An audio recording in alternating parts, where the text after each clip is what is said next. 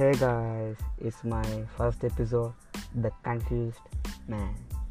Podcast തുടങ്ങുമെന്ന് confusion തുടങ്ങിയാൽ എന്ത് പറയുമെന്ന് കൺഫ്യൂഷൻ എങ്ങനെ തുടങ്ങണമെന്ന് കൺഫ്യൂഷൻ പക്ഷേ സത്യത്തിൽ ഇതൊന്നും അല്ല എന്റെ കൺഫ്യൂഷൻ ഞാൻ പ്ലസ് ടു കഴിഞ്ഞിട്ട് എന്ത് പഠിക്കാൻ പോകുമെന്നാണ് എന്റെ കൺഫ്യൂഷൻ പക്ഷേ ഞാൻ ഒന്ന് ഓർത്തപ്പോൾ എനിക്ക് മനസ്സിലായി.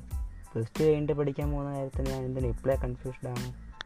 സത്യം പറഞ്ഞാൽ സ്റ്റുഡൻസിനാണ് സ്റ്റുഡൻസിനല്ല ഏറ്റവും കൂടുതൽ കൺഫ്യൂഷൻ ഉള്ളത് പേരൻസിനാണ് അവരുടെ മക്കളെ ഡോക്ടറാക്കണോ എൻജിനീയർ ആക്കണോ എന്നാണ് അവരുടെ കൺഫ്യൂഷൻ കാരണം അവരുടെ വിചാരം ഡോക്ടറിനും എൻജിനീയറിനും മാത്രമേ നല്ല വിലയുള്ളൂ. നാട്ടിൽ white collar job doctors and engineers മാത്രമേ ഉള്ളൂ എന്നാണ് അവരുടെ വിചാരം.